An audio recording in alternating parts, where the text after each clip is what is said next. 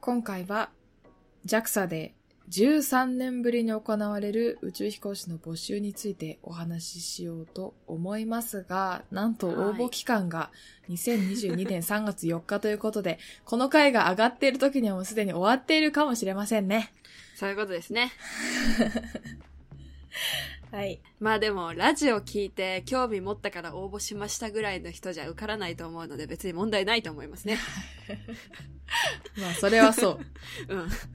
まあ大丈夫だ私とた思いますちの目的としては、このラジオで新たに決まる宇宙飛行士のことを想像しながら、アルテミス計画の成功を祈りつつ、ワクワク楽しみに待つということだけですので。そういうことですね。はい。はい。え応募期間が2021年12月20日から2022年の3月4日ということで、はい。その間に応募して、どんな選抜があるんですかと、まず、まあなんか書類審査みたいなのもあるんでしょうけど、うん。最初に第0次選抜っていうことで、英語の試験があります。はい。 まあ確かにそうだよね。そうじゃないと。うんやっぱね、英語、ロシア語ぐらいは喋れた方がいいんじゃないですかあ、ロシア語なんだ。うん、多分ね、宇宙飛行士ロシア語の勉強もすると思いますよ。へーだ。って ISS が、あの、ロシアの宇宙船ソユーズで行ってるからさ、え、そうなんだ。うん、ロシアの宇宙飛行士あ士の人とか、その宇宙機関、うんうん。ロスコスモスか、と仕事することたくさんあると思うから、ロシア語みんな喋れるんじゃないですかね。なるほど。宇宙関連だと、英語とロシア語が必要なんだね。はい。へえ。で、まあ、ゼロ次選抜で、まず英語の試験があって、で、第一次選抜で、医学検査とか、プレゼンの試験、資質特性、運用技量を試験するものがあります。医学検査って何なんだろう身体検査とか。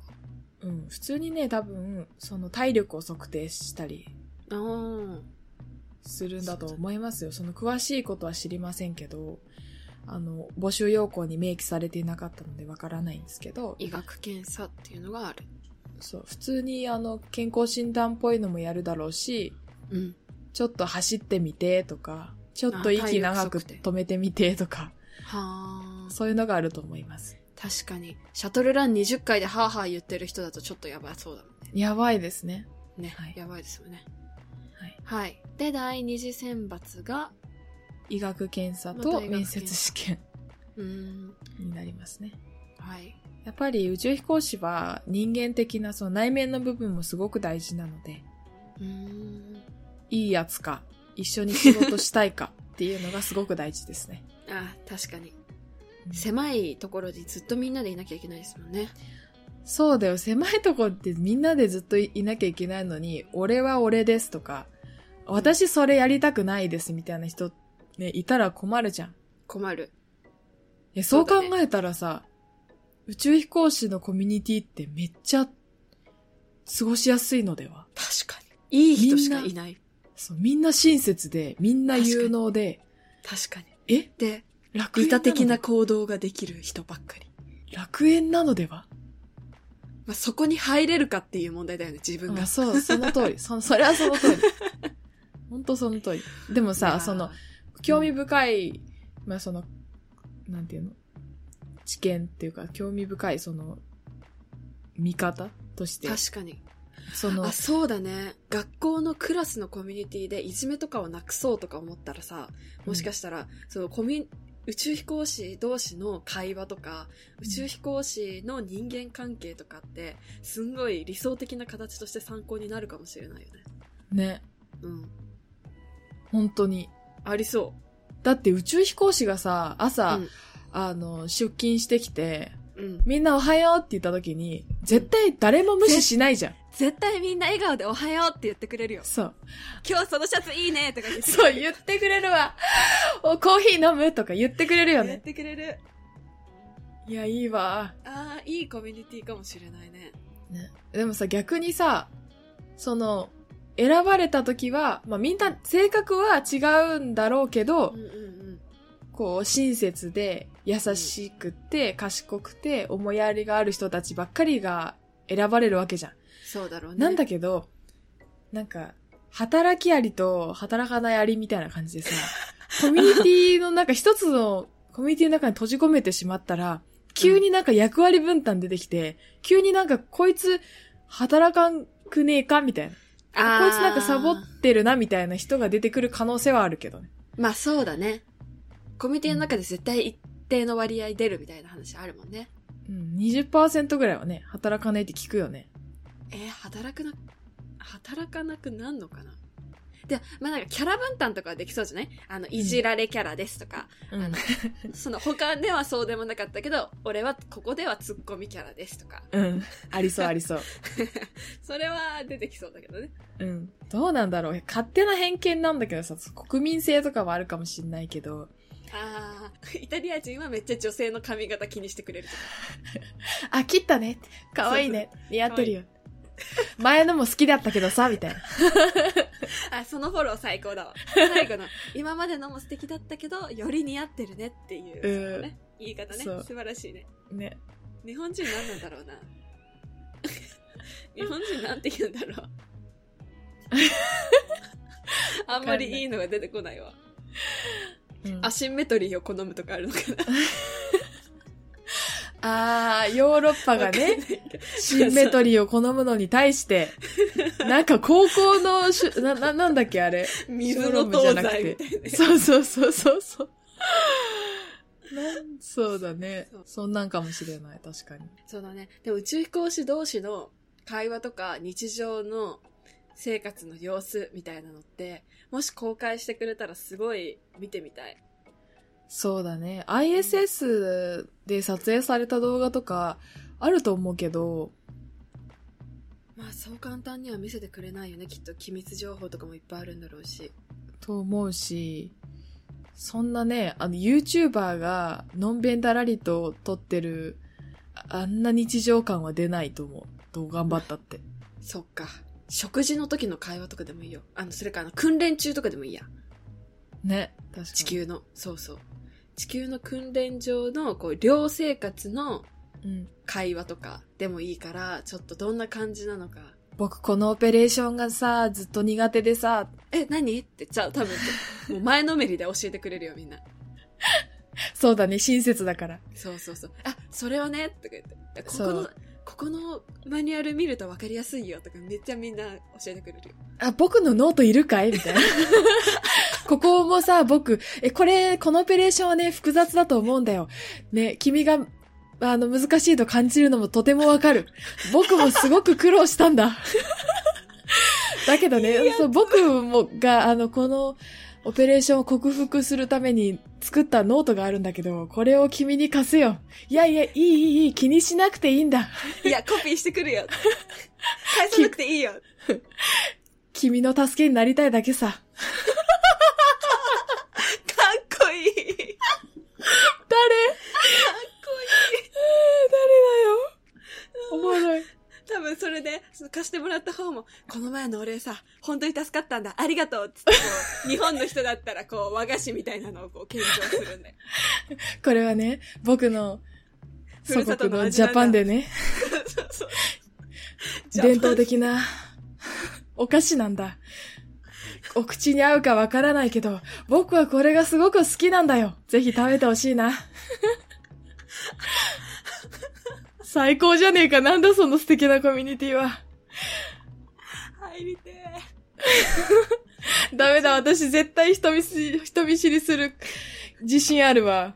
いや、多分、その、多分入るときはみんないい人かもしれないけど、あの、うんいろいろあると思うんだよ。うまくやっていけるかなとか、うんいろいろあると思うんだけど、多分、その、あ、あの、今日から入ります、みたいな感じで言ったら、いや、よく来たね。ウェルカムあなたがすのことをごい待ってたのよ、とか、こう言ってくれたら多分、それに染まるんだよ。なるほどね。君は、今日から僕たちの仲間さって。そうそうそうそう。一緒に打つよ、目指そう、みたいな。科学の進歩のために、共に力を尽くそうじゃないか、みたいやな。ばい。あの。やばい。光の側面しかない。どういうこと どこに影ができる光が当たったら影ができるのでは真正面からできているから、あ、まし、あの、真上から光が当たっているから、もう足元のちょっとした影しかできないというのか。この人たち。あ、あるかもね。うん。はい。意外と院の人もいるのかないや僕は君たちみたいにはできないんだみたいな暗い影を持った人とかいないのかあんまうまく喋れない人とかね。なんか、そうあだの、ね流暢、流暢っていうか、ななんだろうね。あの、フレンドリーに喋るのがそんなに苦手な人。じゃああれだよ最初そんな感じで言ってみんなにウェルカムしてもらってるけどあれあの人だけ声かけてくれないなみたいな人がいてさうん。でも一人でなんかこう食堂とかの使い方わかんなくて困ってる時とかにうん。ここはこうだよってボソッと助けてくれて好きになっちゃう。好きに なっちゃうよよ僕あんまりうまく喋れなくて人見知りでごめんねみたいな好き。そっちも好きですいや、最高じゃねえか。妄想が広がるに広がりまくってなんかさ、小学校、中学校女子ぐらいな感じなんだけどさ、やっぱ、うんあの、みんなの輪からちょっと外れて、物静かに本読んでる子とか、やっ ぱ気になっちゃうじゃん。うえー、休み時間だ、サッカーやるぞ、ドッジボールやるぞ、じゃなくてさ、あ、僕図書館行くから、とか、音楽室行くから、と、の方がさ、やっぱちょっと、 音楽室うおー、ピアノ弾いてくれ音楽室ノクター絶対寒いわ、音楽 室。ンそれな図書室のしとけ寒いから寒。いんだよな音楽室手かじかむんだよ な本の当に。ああそういう男の子ねそういう男の子もいたしそういう男の子に惹かれる女の子もいたわあ私じゃねえか。誠だなうん。まあはい私、中学まではいなかったねあ、いなかったんだ。いなかったあ、そうだね。あの、早いと思ってたからね。中学まではいなかったねもううんみんな半分は外に行き半分は教室でたむろって、うん半分は寝てた、あーうん寝てる子いるよね。寝てる子いるねずっと、え、家で寝てんのかなって思うぐらい寝てる子いるよね。うん、夜勤でも出てん のかなかもしんねまあ何があるかわかりませんがえ。本当にね、大変な生活をしてたのかもしれないからさ。そうなんだよねその子に関してはてあのテスト中も寝てたからねおー、すごい。つわものだ。度胸がすごい。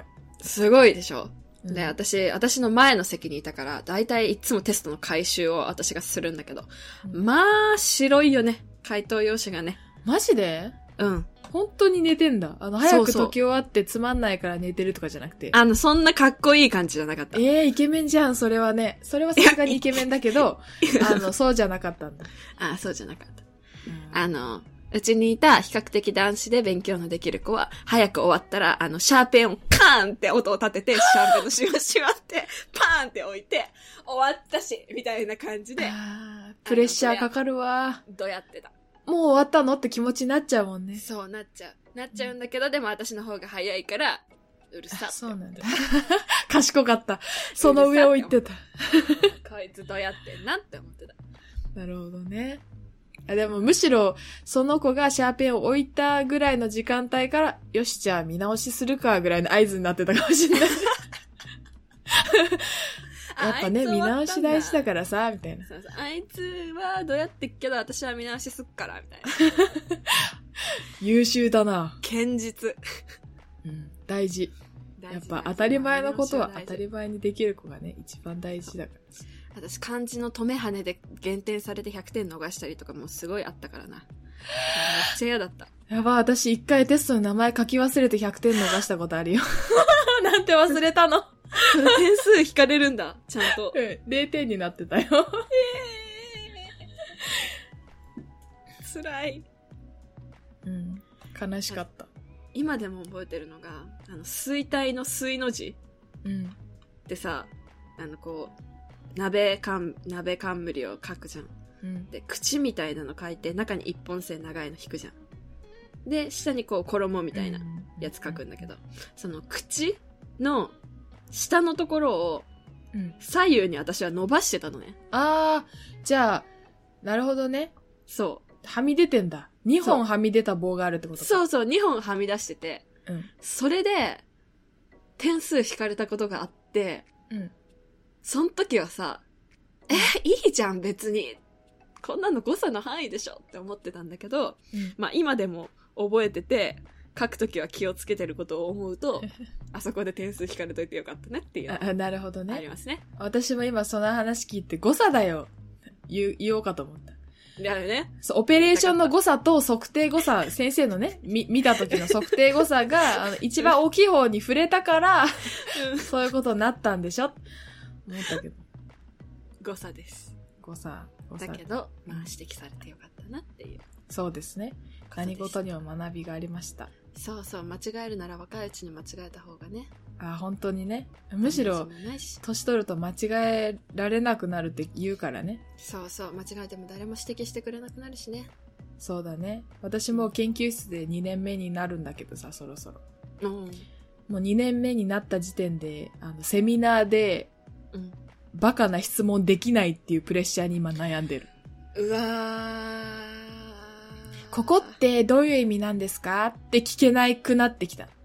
やっぱ、調べ、聞けなくなっててく知るっんだた上で、うよ、んそれを深める質問うん。いをできるようになんないといけないからさ。やー、わかるな。質問の質ってあるよね。うんで、私、その研究室入った時、入ったばっかりの時は、あの、どれがいい質問かってあんま分かってなかったから、あの、うん聞けたんだけど、うんうん。やっぱ最ね近、わかるようになっちゃった。そう、成長したんだろうね、ちょっとは。うん。いいと思う。分かってきちゃった。あ、これは、あんま、良くない質問かもしれない。なるほど聞けねーってなっちゃって。私はコペテンナイトでは悪い質問をしてもいいと思って喋ってます。ああ、そうですね。もう気が楽です。そうですね。はい。ソユーズって何ですかってうん。聞けるもん。そうだね。確かに。 What is ソユーズあれでしょいい質問だと。え、そこでソユーズを打ち上げるには、ここの国との関係はどうなんですか でそのロシアが持ってるというソユーズにアメリカ人が乗る場合何か確執はないんです かみたいな質 問しなきゃいけなくなるで しょ政治の話になってきた。怖い。知らはない。ない です。協力のもと。もうなんか ISS ってさ、ね、いろいろあるんかもしれんけどさ、その裏では。うんあるんかもしれんけど、あ、もう国際協力の最たるものというかさ、だって宇宙ステーションでは人種もその言、喋る母国語も全然違う人たちが仲良く暮らしているんだから、うん素晴らしいよ。素晴らしいね。やっぱね。そうだね。いがみ合っちゃいけないよ。人間同士。話し合えば分かり合えるはずさ。確かに宇宙、そうだね。宇宙ステーション。とか宇宙開発でみんなで一緒にやるってなったら、うん言ってられないもんね。そうなんて、こことここ仲悪いとか。まあ、あるんだろうけど、多少のこう、パワーバランスとかさ。あるんだろうけど。でも宇宙飛行士同士は多分、ほら、うん一緒に業務をするうちにさ、やっぱ深く知り合うじゃん、お互い。うん、うん、うん。だしか、からもいい人たちばっかりだしね。そうそうそう。相手の国同士でちょっと確執があったとしても、うん。だからその人自身のことはもう大好きなわけ。そうだね。知らんけどね。知らんけ絶ど。対そうでしょ。うん。あでのも、リスペクトは最低限持ってないとでリきスないよペね。クト大事よ。うん。なんかその、ね、いろんな昔の、昔、昔のことでっていうのもおかしいけどさ、過去の歴史ね。上のね、いいろいろろんなあ出ると来思うけ事どで、あの、確執が生まれたとしてもさ、あの、やっぱ知らない、相手のことをよく知らなくて、うん嫌い合ってる場合ってすごい多いと思うからさ、うんうん。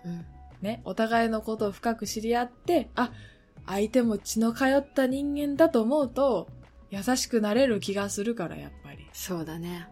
はい、今、あの、私、ここに来て、TWICE にハマったんだけどさ、おおはいはいはこい。こに来てハマったんだけどさ、うん日本と韓国とか仲悪いって言うけどさ、うんあの、K-POP アイドル見てるとさ、まあめちゃめちゃ、まあ同じ、いろいろね、そりゃ、メンバー間でもあったかもしれないけどさ、うんそりゃ仲良くというか、お互いに尊重し合って一緒に活動してるんだなっていうのは、そこかしこで見られるからさ、やっぱなんか、ね、その国って思っちゃうとこあんま顔が見えないからさ、何言ってもいいみたいな感じになっちゃうかもしれないけど。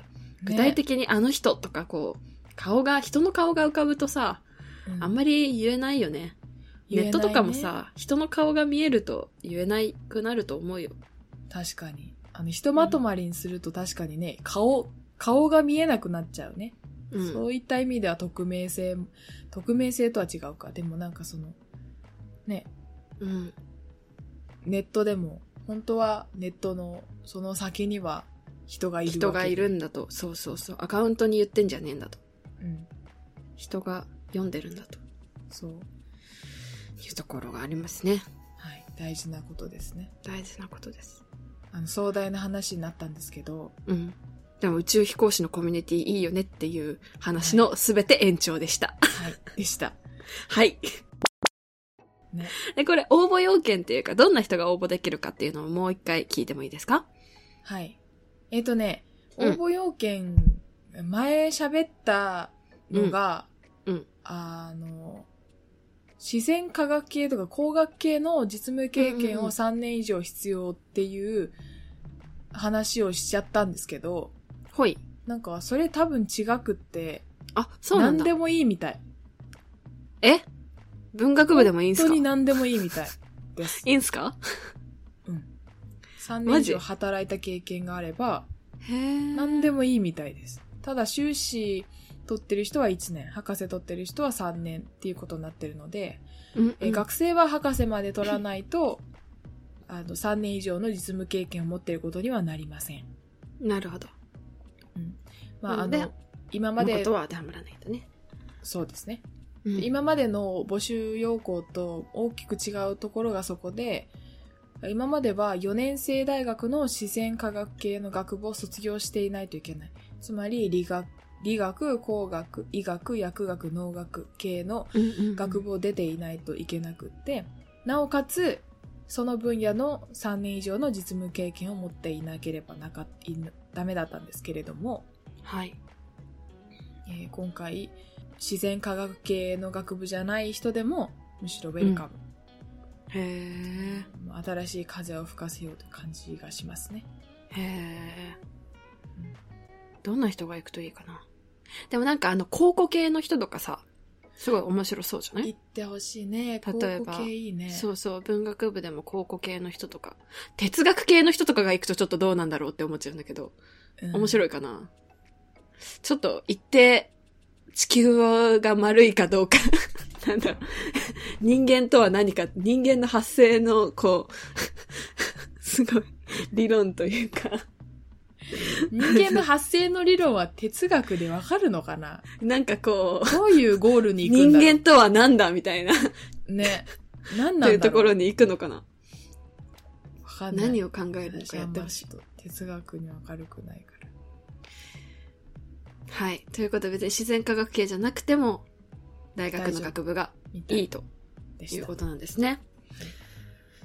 はい。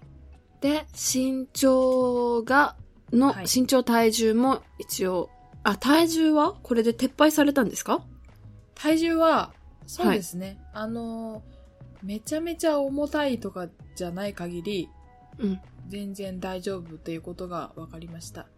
なんかやっぱりね、その、体身長とバランス、身長と体重のバランスがあると思うから、ものすごくは、細い人とか、ものすごく大きい人、重たい人っていうのは、あの、なんていうのそう、審査の段階、選抜の段階で覗かれるとは思うんですけど、応募できることは応募できると。うんと。いうことですね。まあ、健康体でバランス取れた身長体重でっていうことがきっと必要なんですかね。そうで、身す長が149.5から190.5センチ。はい。加減も上限も少し増えましたね。あの、昔は158センチから190センチだったので、うん女性が結構生きにくかった。日本人女性とかぜ158ね、ほとんど、え、平均身長158だっけぐらいだったと思う。 6とか、それぐらいだよね。うん。だから、私ダメだもん。158。ないもん。えー、 157だもん。そうなのそうだよ。私私はいけ、いけたな。逃げたんかい身長も。体重もバッチリだ。 まあ私もバッチリだわは。い体重はバッチリだわ。やめて。いや、だけど。いや、だけど標しょうが準ない。体重。そう。素晴らしい50キこロと。から95キロの間にいなきゃいけなかったけど、うん今回は撤廃と。そう。で、あと視力、色覚、聴力に問題がないと。あの、視力は別にあの、メガネかけてたらダメとかいうわけではなくって、メガうんうネん。とかコンタクトで補正した視力が一定以上あればいいと。はい、よかった。うんただ、色覚がちょっと、あの、一般的でない人は、宇宙飛行士にはなれないみたいですね。まあちょっと危ないかもしれないよね。そうだね。でも、そうのん色覚をさ、補正する何かをつけてたらいいのかなとは思うけど。わかんない。色覚補正ってあんまり聞かないよね。ああ、そうなんだ。わかんない。あるでのもかと思った色弱の人とかっているもんね。うん。男性では特に。あ、そう、男性が多いのああ、色覚以上はね、男性が多いんだよ。えっとね。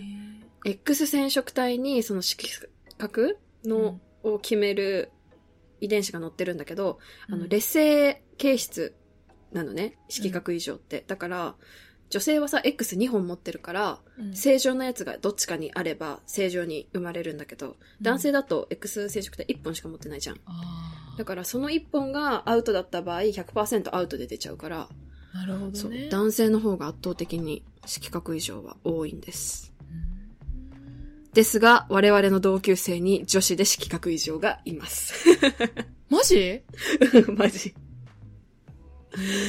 本マジ。そう、すごいあんたレアだよ、レアキャラだよっていう話をしてました。当だね。うん。確率が結構。そうそう。だって、X 染色体2本とも異常じゃないとさ、異常にならないやつだからさ。 ね。すごいな。すごいレアキャラだった。レアキャラだ。よし。はい。あで、とい応うこ募と要で。件がそんな感じで、うん。で、宇宙飛行士に求められている素質として、協調性とリーダーシップ、柔まあ軟そなり思ゃそうです考、自分を律する心う、ん。大事。あと判断力、行動力、表現力、発信力とはい。いうことですね。すごいね。学校教育の理想的な優等生って感じだよね。うん。ああ、でもな、柔軟な思考とか。いや、優等生なんだけど、うん。やっぱりね、理想としては、すごい、ユーモアがあって、誰も、なんかい、常識的なんだけど、誰も思いつかないようなアイデアを持ってるああ、人、思いつかないような見方ができる人、スイッチできる人がいいよね、やっぱり。そうだねうん。で、人間的に好かれる人うんだよ。ね。そうだね。だって一緒にずっといなきゃいけないもんね。うん。こいつめっちゃいいやつだけどなんか面白くないな、みたいだとちょっと、そればっかりだとしんどいよね。うん、しんどいね。宇宙兄弟って漫画があるじゃないですか。ありますね。宇宙兄弟には、うん。あの、宇宙飛行士選抜の様子っていうのがうん。非常に細かく描かれているんですけれども、はい。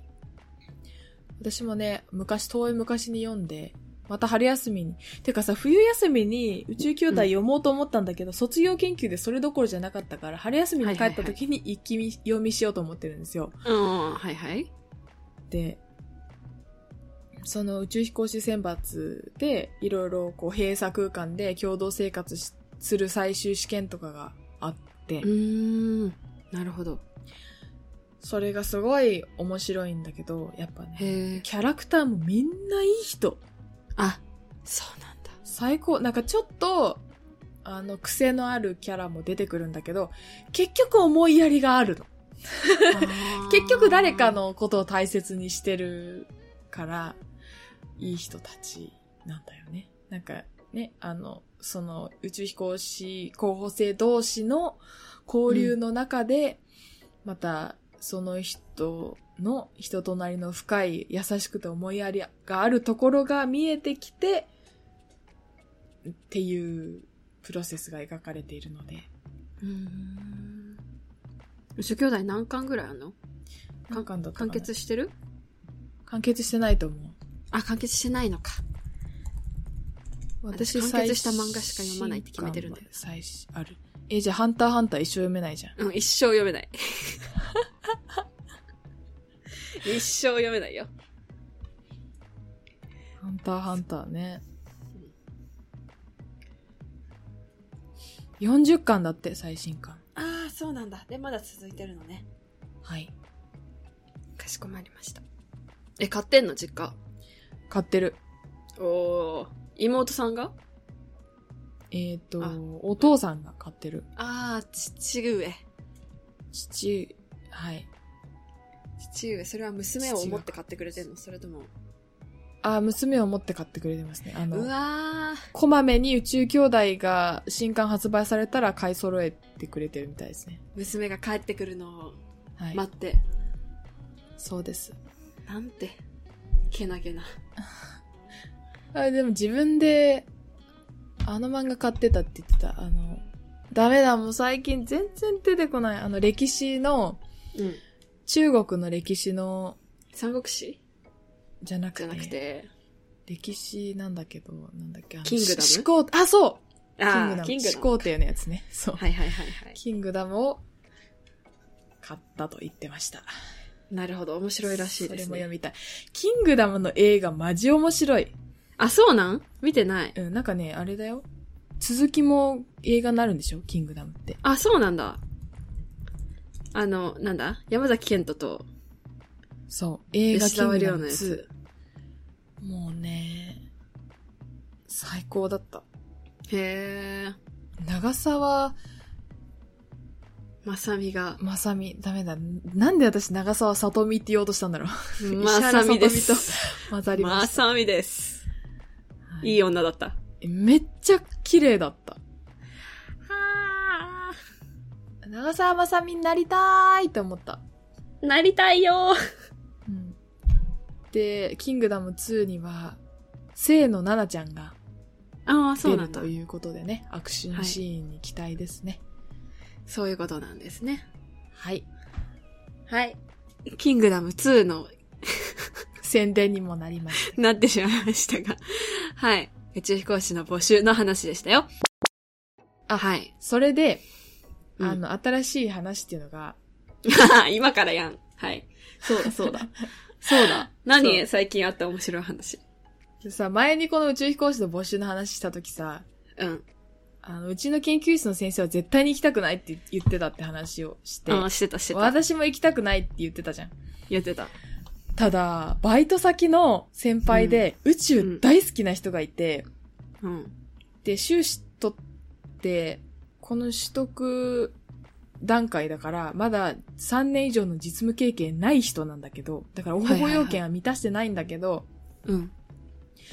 どうしても宇宙飛行士になりたくて応募するって言ってた人がいた。女の先輩で。私と同じ、ちょっと一回りぐらい小柄な女の先輩で、へえ。もううちのバイト先のエース、エース中のエース、絶対的エースの先輩なんだけど、バリ仕事ができるんだ。そう、バリバリ仕事できて、繁忙期にはもう、お席、席の、あうの、ん。空席状況とか全部把握して、うん。二組ウェイティングです。何択と何択に入れます。うん。何択と何択帰り次第すぐバッシングしてくださいとかって、店長いるのにその人がやるっていうぐ らいすげえ。有能な先輩がいるのね。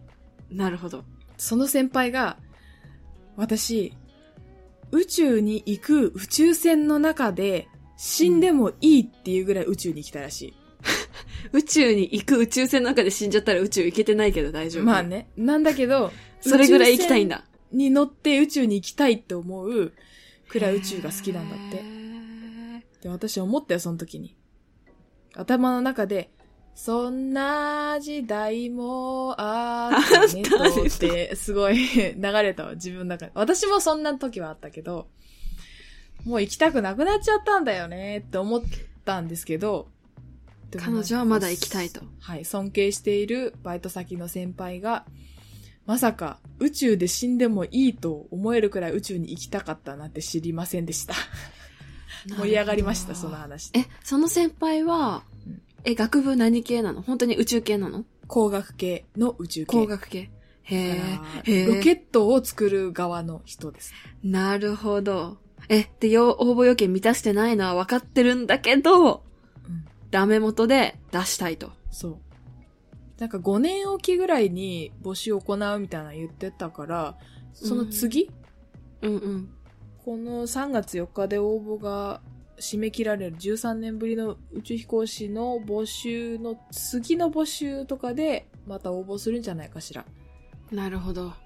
熱意がすごいっすね。うん。すごいっすそう。やっぱ、やっぱそういう人が行くべきだね。うん。すごい。やっぱいるんだよ。死んでもいいと思う人。そうだね。そうじゃないといけないよね。曇りなき眼で言ってた。死んでもいいって。綺麗な瞳なった。そっか。うん。バイト先の店長的には死んでほしくないだろうね。死んでほしくないよ。絶対に。そうか。まあ、身近にそういう人もいたということで。いるんだなって思いました。うん。どんな人が受かっていくんでしょうね。受かったら発表とかあんのかな ?JAXA から。ありますね。あります。この人た新ち人が。宇宙飛行士インタビューとか。ああ、ありますね。もうコペテンナイトで特集して、あの、インスタグラムとかツイッターとかで追っかけ回さないとダメだ。そう、追っかけ回しましょう。うざ。 ストーカーか 今日何々さんはどこどこでマックを食べてました。 うわーどうでもいい。好みはダブルチーズバーガーのようです。みたいいなや、一どう生でもいい。共感するどうでもいい。ダブルチーズバーガー食べたい。雑談が多くなってまいりましたが、ということで、宇宙飛行士の募集が行われたと。まあ、これが放送の時にはね。そうですね。で、発表がいつなのか調べてなかった。発表調べます。はい。最終選抜の結果は2023年2月だから1年後です。選抜に1年やっぱかかるんですね。そうですね。1年あそり間ゃ。そうか。 1年間ですよ。1年後に若い、若いかわかんないか。宇宙飛行士の皆さんが。いやー、楽しみ。女性がまた、ね。そ選うだばね。れる今かんとこもしまれだない一人だもからんね、日本人だと。あれ二人だよ。あれ二人いるっけうん。山、えー、二人いるっけ山、山、山なんだっけな山崎直子さんなおこさん、はい。と、あとともう一人、んえーっ、と、一番最初に ISS 行った女性で、うーん。お医者さんの、お医者さんの人がいるよ。向井千秋さん。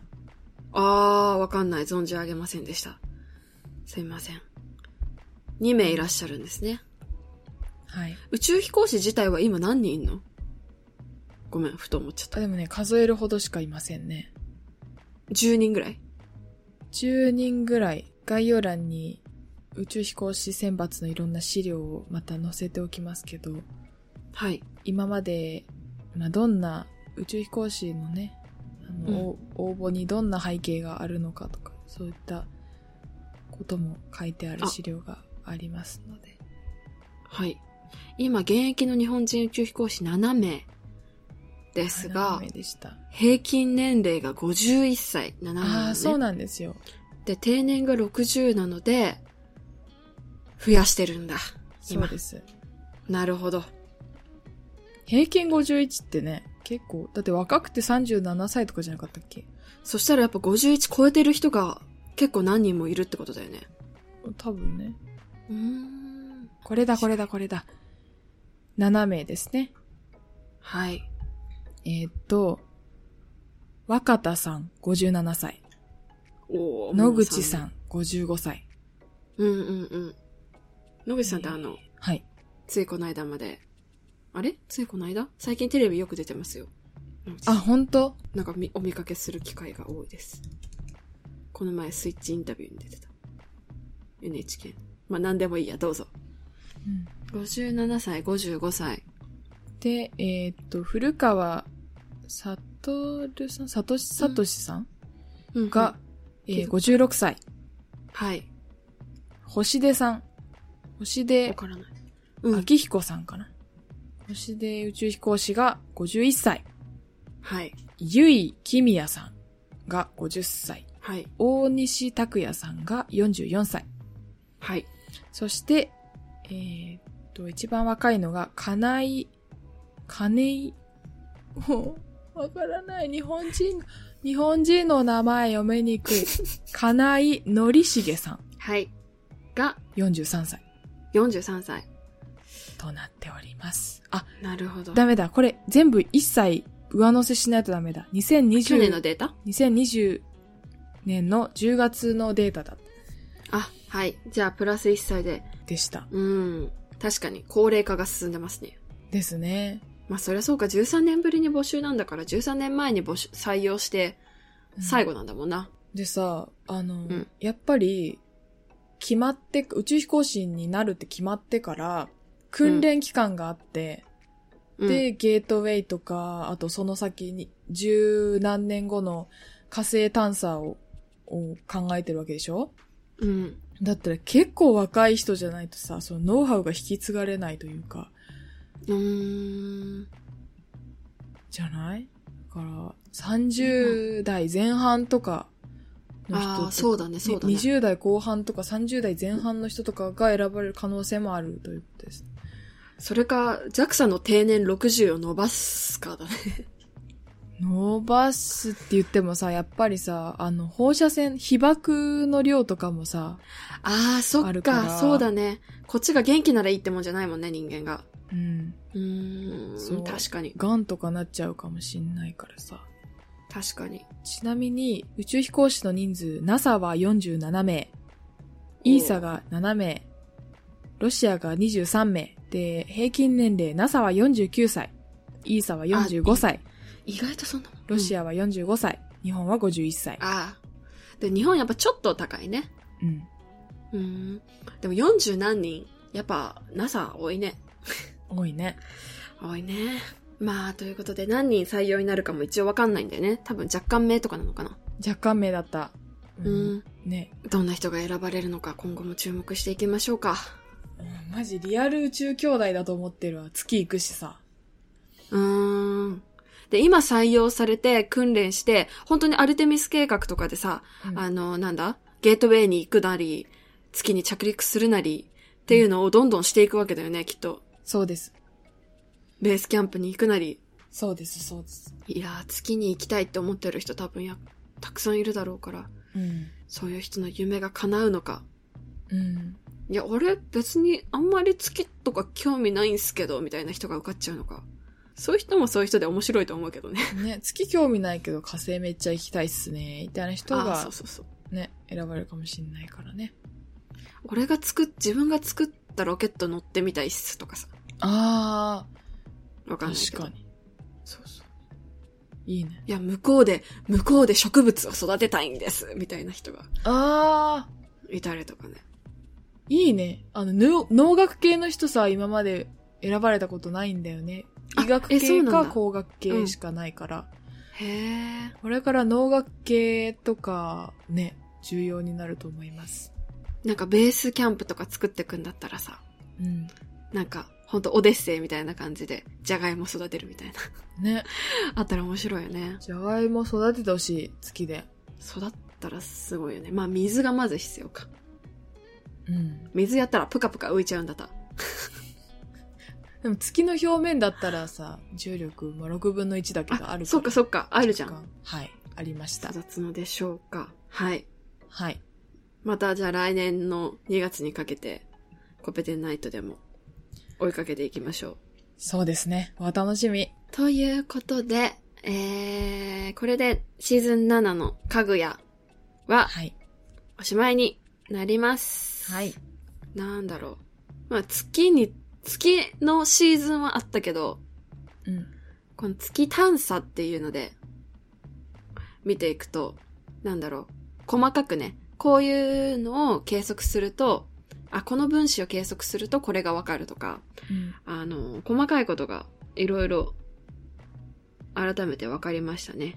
で、月で、なんか理学部系の人が、理学部の宇宙系の人が、 どんなことしてるのかが、ちょっと覗けて面白かったです。そうですね。で、JAXA の宇宙飛行士の採用もはい。注目といはういところで、今シーズンはおしまいになりますか。そうですね。はい。はい。お付き合いいただいてありがとうございました。ありがとうございました。